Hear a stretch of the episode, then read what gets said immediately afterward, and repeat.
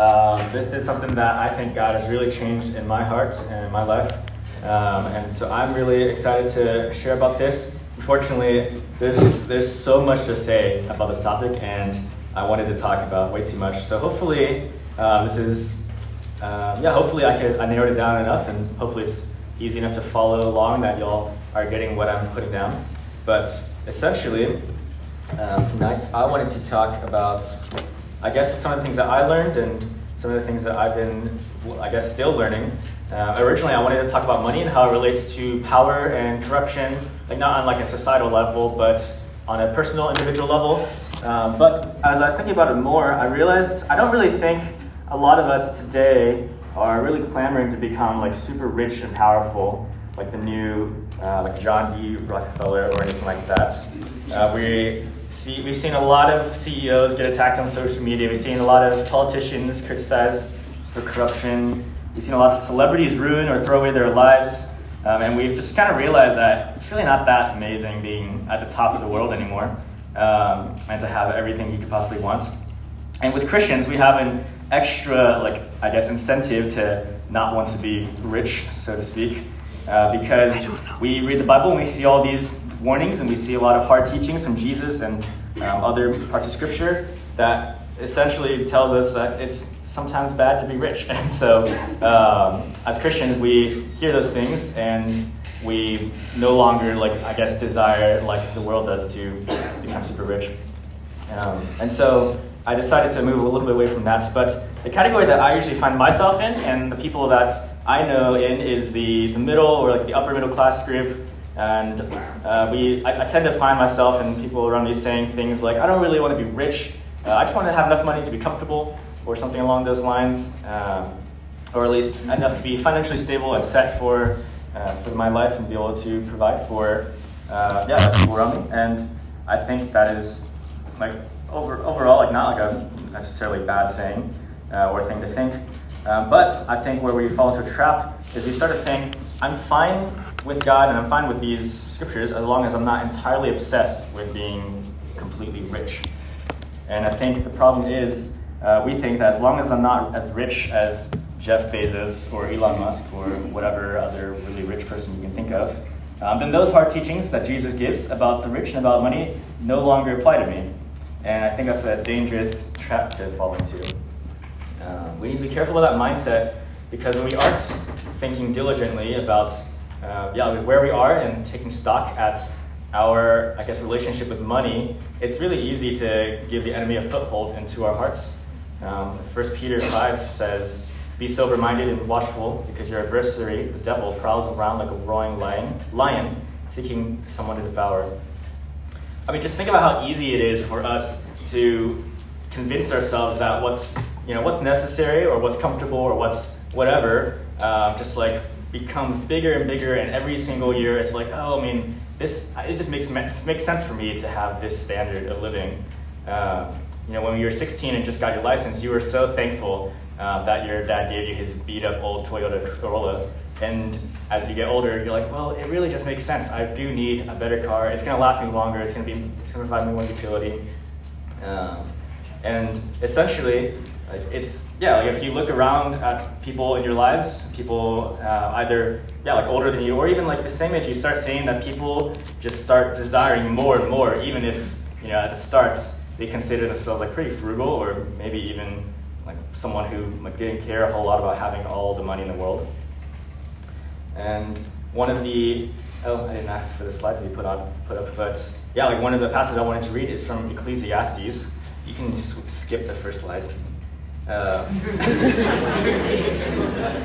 so, Ecclesiastes, if y'all don't know, is a book from the wisdom literature in the Bible, and essentially, the, uh, the, the, author of Ecclesiastes, or the speaker, is considered, he's a preacher, he's a teacher, he is, has a lot of wisdom, and he's seeking all these different areas of life for meaning, and essentially, he's like, he is a wise and wealthy and you know whatever man, and he's like, man, I just don't know. Like he's very ex- existential, I guess you could put it.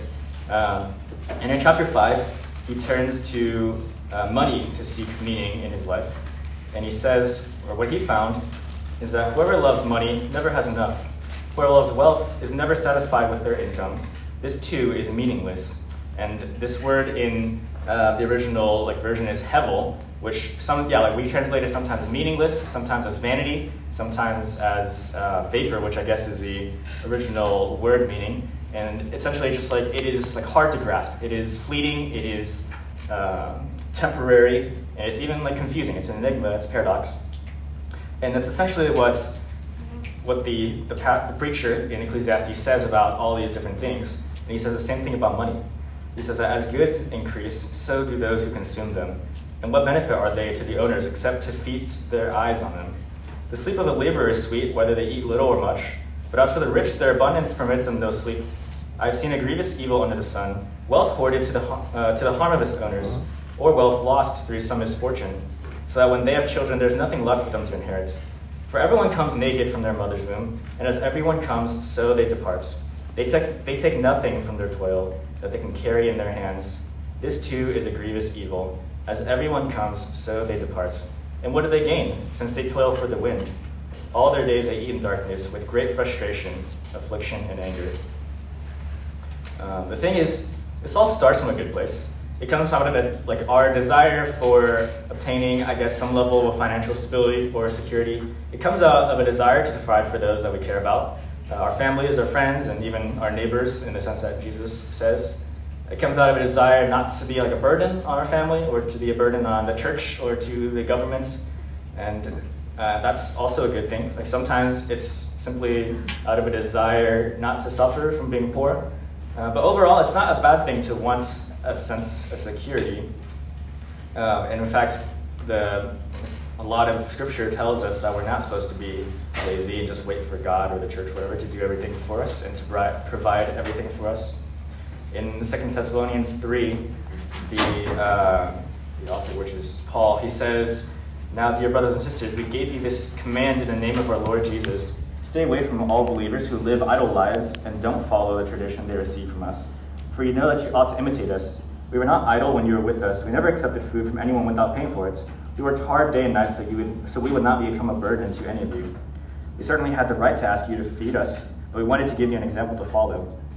And in 1 Timothy 5, uh, he essentially says, like, he who can provide for his family, they should.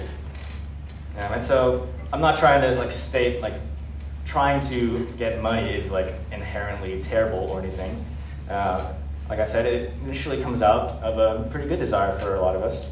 But I think the problem uh, eventually comes whenever we are just too concerned or only concerned about that. Yeah. We say, after, and then we eventually say, like, okay, I, I want to be financially stable first. I want to be at a certain level or a certain standard of comfortability. Then I'll be more generous. Then I'll be more involved in the church. Then I'll be more on fire for God. Then I'll do this. I'll do whatever you ask God, but I, I got to at least make sure I reach this, like, standard first, uh, because otherwise, what, like what am I? How, how, can I go on living essentially? And I used to fall in this category. I used to fall in the first category actually. That like this is all I cared about most of my um, life. My primary like drive was just get in, get good grades, go to good college, get a good job, and and then I guess live my life happy. But um, but this is not like what's what Scripture says that we should live like a lot of the times we start to think, I need to take care of myself first. Otherwise, how can I take care of others? And there is definitely like some level of truth in that, like the passages about not being idle talk about and not being a burden to others talk about. Uh, but like the um, if, like the Ecclesiastes passage and uh, what I was saying earlier about like our level of comfort is always climbing and climbing, like shows, we eventually like take this to an extreme and we start to forget um, like the important things in our lives we start thinking even things like, well, you know, like I need an at-home treadmill. Got to take care of my health, right? It's uh, how do I take care of my health? How do I take care of others if I'm not healthy? You know, I really need this good gaming chair. What about my posture? You know, uh, I, I need to do these things for myself first before I can do things for other people, and I think that gets us in trouble sometimes. Luke nine, uh, a couple people come to Jesus. A couple of people come to Jesus, and they say that they're willing to follow him. Um, Jesus said to one man, Follow me. But he replied, Lord, first let me go and bury my father. And Jesus said to him, Let the dead bury their own dead. But you go and proclaim the kingdom of God. Still another said, I will follow you, Lord. But first let me go back and say goodbye to my family.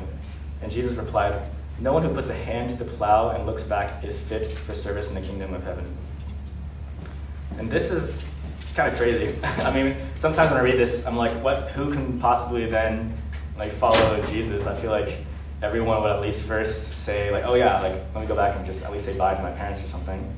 Um, and I think Jesus is being extreme here to make a point that like yeah, like if we put anything above the kingdom, if anything has to come first before we follow Jesus, then we're going to get left behind. Jesus is moving, the kingdom is moving, and if we are too concerned with ourselves, we're going to lose a picture of like what Jesus is trying to do, and yeah, we're going to get left behind. Um, what Paul essentially tells us then instead, this is like the, the main passage that I was looking at this week, is uh, something from 1 Timothy chapter 6, and I think there's a slide for this. Yeah. He says, But godliness with contentment is great gain. For we brought nothing into the world, and we can take nothing out of it. But if we have food and clothing, we will be content with that.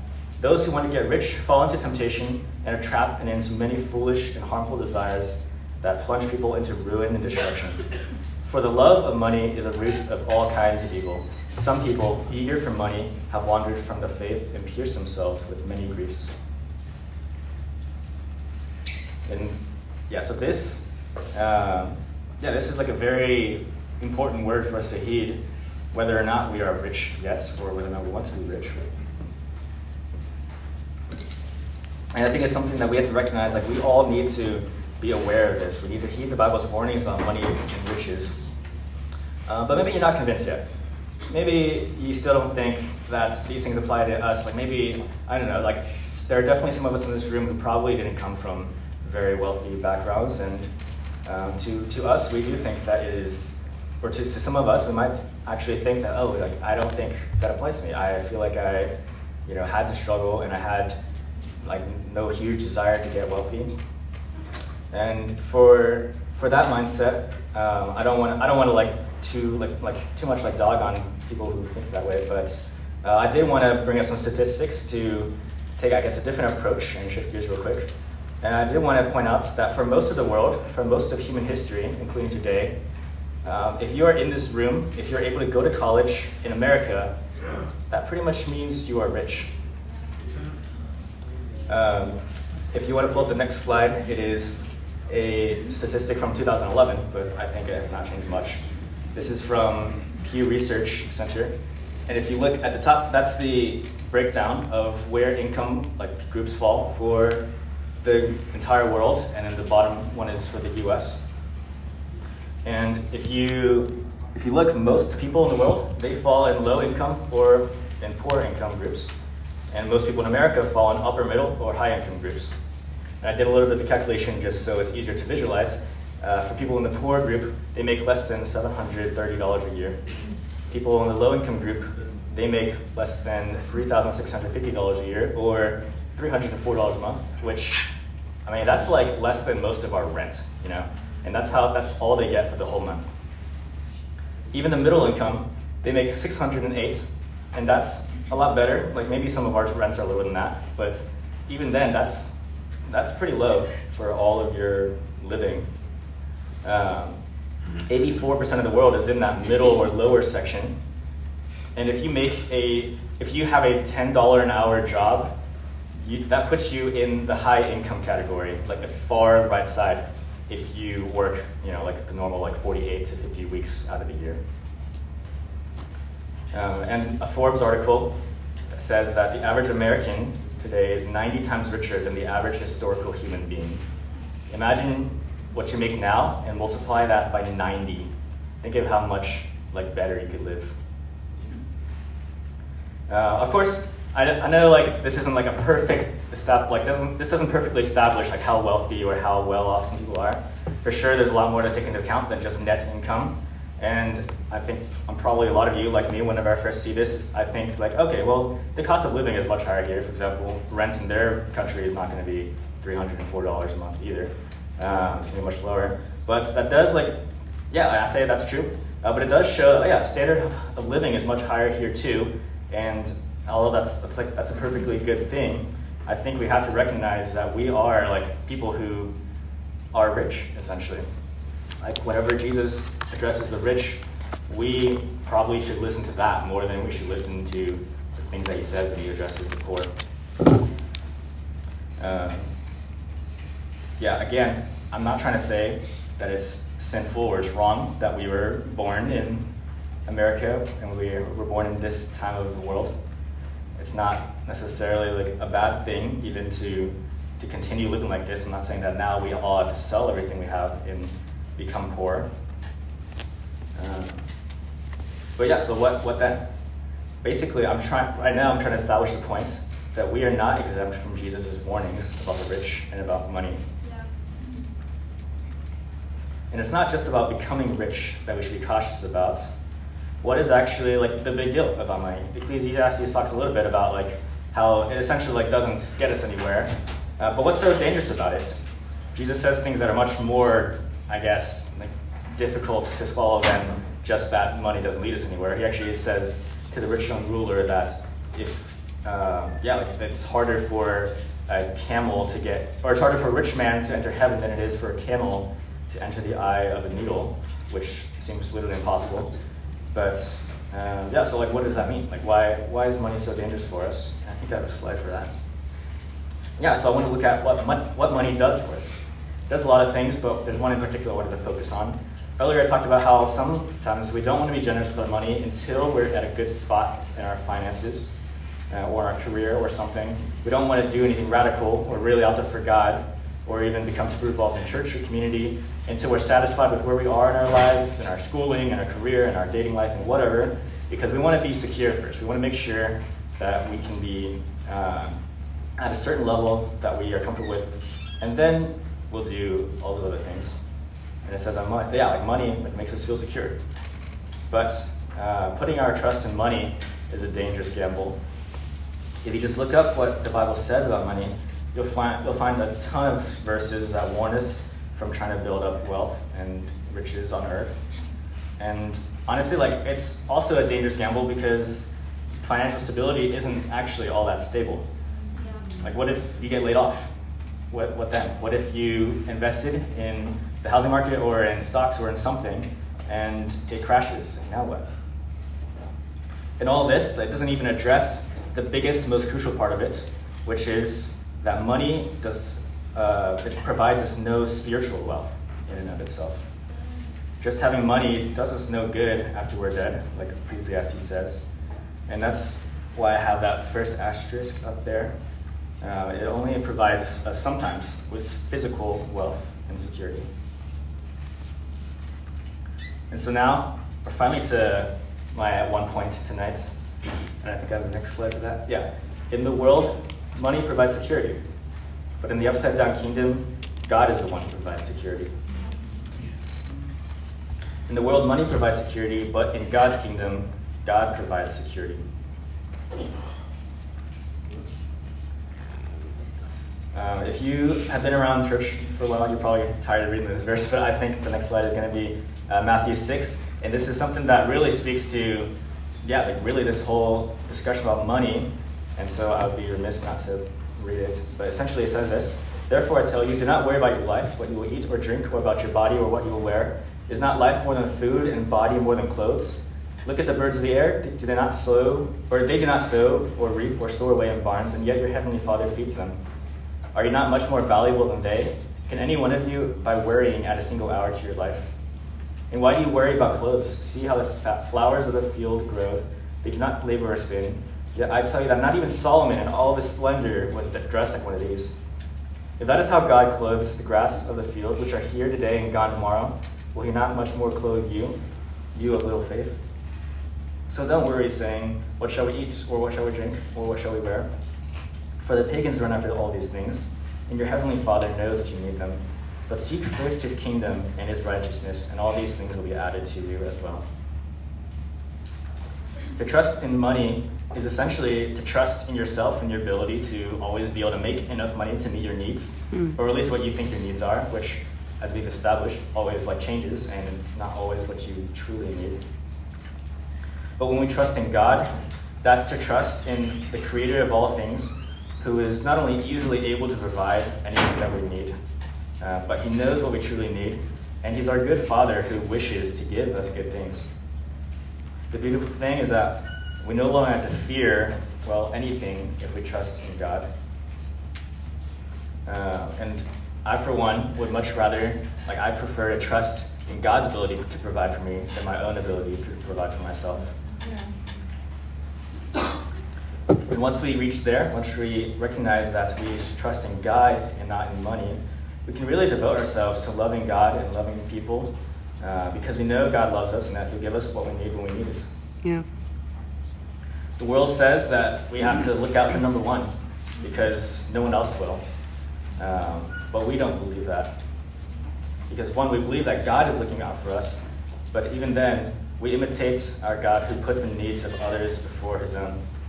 We saw that in Jesus when he, um, like, yeah, every single time went out in his ministry and in his ultimate act on the cross. And I think one problem that we start to face as we like whenever we discuss when we discuss this verse is that we don't know like do I really trust that God would provide me like what I need uh, if I seek His kingdom first instead of my own needs. And I put a second asterisk. It seems like it's got put in the wrong spot. Oops. But uh, yeah, so this is the second asterisk, which I will give a name now. It's called the Big Butts. And I want y'all. okay, you'll, you'll understand why. It's not B U T T, it's B U T. Uh, but we'll, yeah, we'll talk about that later. But I just wanted to make sure y'all recognize where the asterisks were. Where is it supposed to be? Uh, it's just, it's just on the whole, this, oh. like, the bottom half of this verse. Uh, but yeah, so what then? Uh, what, what are we supposed to do then? Are we supposed to sell everything we have and give it to the poor, like Jesus told the rich young ruler? Um, are we supposed to go join like a monastery or become a nun or a priest or something like that? Are we doomed because we're rich and we can't fit a camel through the eye of a needle? Um, I don't think so. Of course not. Like I don't think we necessarily have to resort to just being poor or not being a part of God's kingdom. Uh, but I think we have to recognize that we should not let financial stability or security be the main driving force of our life. Uh, we should seek what makes us spiritually wealthy which is to serve God and love his people in the world, rather than just what makes us physically wealthy. In 1 Corinthians 10, Paul says that whenever you eat or drink, or whatever you do, do it all for the glory of God. Do not cause anyone to stumble, whether Jews, Greeks, or the church of God, even as I try to please everyone in every way. For I am seeking not my own good, but the good of many, so that they may be saved. Uh, but yeah, so I don't think that necessarily means that we're not allowed to be rich, or that having a ton of savings, or that having nice things is sinful. But it does beg the question what do we do when we find ourselves living the pretty comfortable lives relative to the rest of the world? What do we do when we find ourselves on the receiving end of Jesus' hard teachings about money and about the rich? Well, the, uh, the second part of the, the 1 Timothy 6 passage, which is the next slide, tells us that um, Paul said to command those who are rich in this present world not to be arrogant, nor to put their hope in wealth, which is so uncertain, but to put their hope in God, who richly provides us with everything for our enjoyment. And if you couldn't tell, that's pretty much where I got my whole point. But command them to do good, to be rich in good deeds, and to be generous and willing to share. In this way, they will lay up treasure for themselves as a firm foundation for the coming age, so that they may take hold of the life that is truly life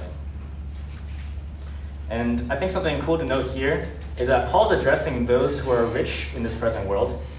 He doesn't call them sinful for being rich. He doesn't command them to give away everything they have so that they're not rich anymore.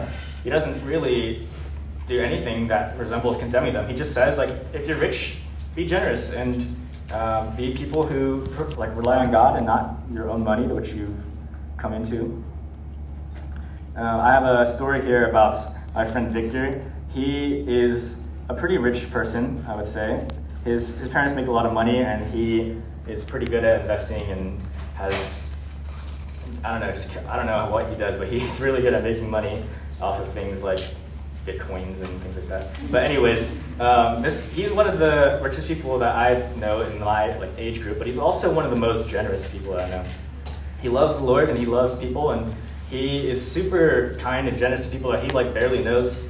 Actually, like I, I knew him for maybe a month before he essentially paid for like over half of my new computer because like not even really that I needed one. I mentioned that I was interested in building one, and uh, my old computer was pretty outdated. And he was like, "Oh my gosh, I have a like 3060, and which is a really expensive graphics card, which at the time was super rare and hard to get because of all the uh, shortages." And he like spent forever trying to like wait for literally like clicking, waiting for the, the like stock to become available again so he can buy it. And he's like, "Oh, I got this. Like, you can. I'll build a computer for you with this, and you can have that computer." Uh, and then when we went to the store to buy all the other parts, he used his like rewards points that he built up at Micro Center to pay for like another like several hundred dollars worth of my stuff. And I met this guy like a month ago, essentially. Like our parents were friends at our old church. Uh, and he said like, oh, like this isn't. I've, I've done this for people where I've paid for like their whole computer. And he, I mean, he's just so incredibly generous to people, and I was so thankful. I honestly like, I'm so glad that I've been able to know him, not just like for what he's given me, but like, he's like he's a super sweet guy, and I really enjoy getting to know him like through that kind of stuff. Um, but yeah, and I, I remember the reason I bring up this story is not to just brag on one of my friends, but because I remember talking to him about money and about these things once, because he's also a pretty devoted Christian, and he he once like talked about like this like uh, idea like oh like we're, like money is bad right? So we're supposed to get rid of money. That's why I like buy all these like nice things. Um, and then he like a lot of that he keeps for himself but he gives away things to people. And I think like I feel like he like gets it you know on some level. He he gets like what it is like not be so concerned about Guess just accumulating the money to himself but he's generous and he uh, is pretty like I guess wise with it still but but yeah I just thought of an interesting story. Uh, but now, next slide, we're back to the asterisk. We're back to the big butts. Um, and so the first asterisk I put there, um, noting that our faith in money is at best only sometimes uh, something that provides physical security, because money doesn't really do anything for us um, on the spiritual level, at least in and of itself. There are ways that we can use money for that, but uh, that's like a whole other rabbit hole. But yeah, and the second asterisk, I talked about how when we trust in God, instead we trust in a good Father who knows that we need certain things, uh, certain physical things such as food and water. And I put in there uh, a big but because sometimes we'll read that and think like, but what about people who trusted in God but weren't provided for physically? The big but is that there are lots of people who put their faith in God but didn't receive everything they could possibly physically need in life. And there's a lot of people today who are very faithful Christians, but are hungry more often than they are full. Um, when I help with the homeless ministry over at UTD Focus, I'm continually astounded by the great faith of the, the homeless people that we meet. Some of them are barely surviving. Most of them don't like have a stable way of making money, and they yeah they just go hungry most days or be okay with whatever scraps they can find. Uh, so what about them? Like was Jesus not was was Jesus lying? Was his words not like for those people? They're just for people, I guess, like like us or other people. Um, and there's there's a lot to unpack here, but I don't I don't know if I have time for it or if I could even fully understand or explain it myself. But I think something we have to note is that God doesn't really promise us all these things will happen in this life, in this world. In fact, He also promises the opposite sometimes. In John 16, Jesus says that in this world you will have trouble, but take heart, because I have overcome the world. Uh, in addition to that, the things that we need often they turn out to not be what we actually need. If you start to think a little more, a little bit more eternally minded, uh, thinking about things after this life, you might start to agree or start to realize that our biggest needs are not going to be food and water anymore. They're not physical things in this life, and even if they're food and water in the next life, in the next life, we don't really know how that works. Uh, there is where we have a promise that there will be no need for uh, any of that stuff because we'll all have what we need, and God will provide for us what we don't have. And so, what we really need is not the things that ensure our physical life and health and wealth in this life, but the things that ensure our eternal life and our spiritual health and our physical health afterward. After all, what's 70, 80, or even 100 years of having our needs met in this life or even having prosperity and wealth through all of it, when that's compared with a hundred million years, a billion years, literally an infinite number of years of both physical and spiritual prosperity in the next life. In Hebrews 11, this is essentially uh, a lot of, yeah, a section that is dubbed the Hall of Faith. We hear about a lot of people in the Bible who did not receive physical blessings for their devotion to God. We see a lot of people who essentially they came to the end of their life and they died before receiving what God promised them. Um, Abraham, who left his home, traveled to a foreign country with only the promise that his descendants would inherit the land, the promised land. Which I know that people back then, you know, just thought and operated differently, but I feel like that's such a like to me that's such a bummer motivation to like completely devote my entire life to something like that I will never get to see, you know. At least if I don't have um, like the prop the the thinking like eternally like aspect. Moses, who brought Israel out of Egypt through the desert and all the way to the promised land, suffering persecution from the Egyptians and criticism from his own people. Uh, he went through a lot and he never got to set foot in the promised land himself. And not just in Hebrews 11, there's other people like after this section 2. Uh, we learn from Christian tradition that all of Jesus' apostles, with the exception of John, suffered heavy persecution and eventually died as martyrs for the mission of the gospel. And what Hebrews 11 essentially says in verses 13 to 16, I'm not sure if there's a slide for this, yeah, uh, says that all these people were still living by faith when they died. They did not receive the things promised to them, they only saw them and welcomed them from a distance, admitting that they were foreigners and strangers on earth. People who say such things show that they're looking for a country of their own. If they had been thinking of the country they had left, they would have had the opportunity to return. But instead, they were longing for a better country, a heavenly one. Therefore, God is not ashamed to be called their God, for he has prepared a city for them. I think what we can take from these stories and those verses is that God does not promise us that as long as we follow him, we'll always be healthy and strong with three square meals a day, that the, we'll have the money to send our kids to soccer practice and enough savings that we can retire at 60. But what he promises us is better than that. What he promises is that no matter what happens to us in this life, we can still rest easy and we can still have joy because of the hope of a new life. A life that's reunited with Jesus and all of his people in a new earth where there's no more death, no more crying, no more pain, um, and where, where we will receive all the things that is promised to us and more.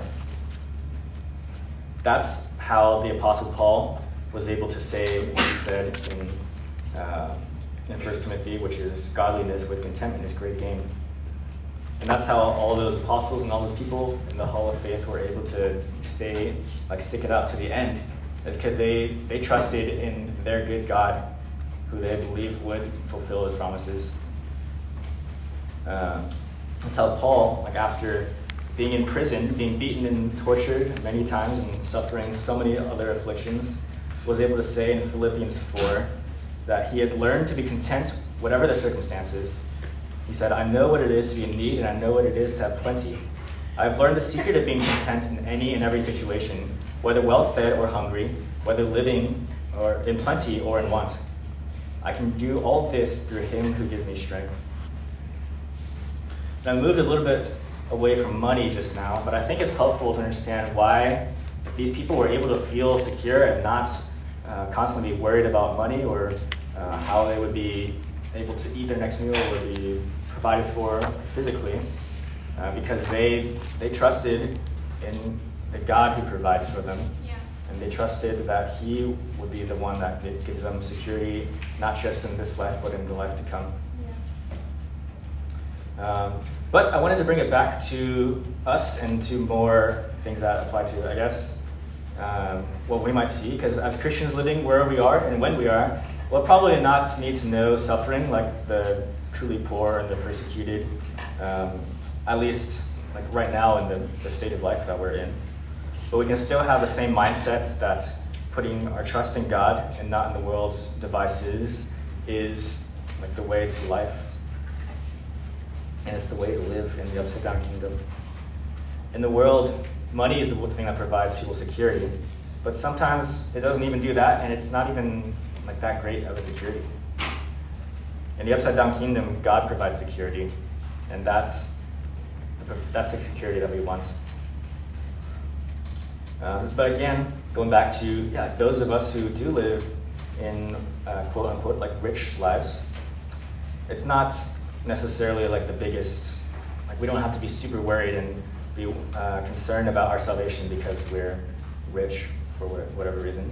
Uh, but yeah, like what the word that Paul gave to us is that if we become successful and make a lot of money, that's fine. That's great even. But we need to recognize the big responsibility and potential danger that we have over us. Luke 12, verse 48 says that from everyone who has been given much, much will be demanded. And from the one who has been entrusted with much, much more will be asked. For most of us, we were blessed pretty tremendously in our lives, both from our parents and just from uh, yeah, like our situation in our lives, and for sure from God. And I think we need to recognize that and recognize the big responsibility placed on uh, on that blessing. It's not necessarily like, like something we're required to do, but it is like something that we need to keep in mind as we like continue living like where we where we are. We don't want to be deceived by the enemy or like di- or delude ourselves into thinking that we won't one day have to give account to God. Um, it says that the Lord will, will judge both living and the dead, and that's a solemn warning to us who have been blessed with much. Jesus says that if we are given much, much will be asked of us. Uh, there's a parable where there's three servants who are given different amounts of money by a master, and when the master uh, leaves, three servants act differently, two of which invested that money and did well with it, and the third one essentially was afraid and just hid his money in the ground. And when the master came back, he said to the two other servants, which were like wealthy people, they were given a lot more than the third person. Uh, he said, Well done, my good and faithful servant. You've been given little, or you've been given much, and you'll be given even more, essentially. Um, but to the third person, who received the master's blessing but did nothing with it, um, he called him like a wicked servant. And I don't remember, I didn't write it down, I should have. I think um, it's like one of those parables where it ends in him getting thrown in prison or something where there's weeping and gnashing of teeth. Whatever that means. Uh, but yeah, so this is a solemn warning to us uh, as we live in America, because America is a country that claimed to be a Christian nation for centuries and has stood above the rest of the world and offered relatively little help to those in dire need, both within our own borders and overseas. And I think, uh, you know, me pointing out doesn't really like mean anything as well. I recognize that there are a, a plethora of people who criticize America for its I don't know different qualities, um, but I think that as we think about that, we should be people who take action and try to change that. We should listen to 1 Timothy 6 in uh, verses 17 and 19, where it says to not put our hope in that wealth. I think you can go back to that slide if, if it's close. Yeah, it says not to put our hope in that wealth, but in God, and to be rich in good deeds and be generous with our money. It says that we should listen to God and ask Him like how we should use our blessings. We want to be people who are diligent and are thoughtful about like what are we doing with, with our wealth. The worship team come back come back up. Um, but essentially, that's like my word to to us as people who live in relatively comfortable lives the rest of the world. We need to be diligent about examining our hearts when it comes to this stuff. Should ask ourselves, is my relationship with money like as it should be? Do I trust in God to provide for me what I need? Or do I worry about things of this world that God has already told me that I should not worry about? Am I a good steward of the blessings God has given me? Or do I hold onto them tightly out of fear of losing stability and security? Um, I'm going to pray for us real quick, but I do think we should all be praying about this as well whenever we're going over our budgets or receive a paycheck or whatever. Anytime um, that we find ourselves like engaging in money, we should be recognizing that is a very like big blessing from God, and you know, we there is definitely responsibility attached to it. Uh, yeah, Father.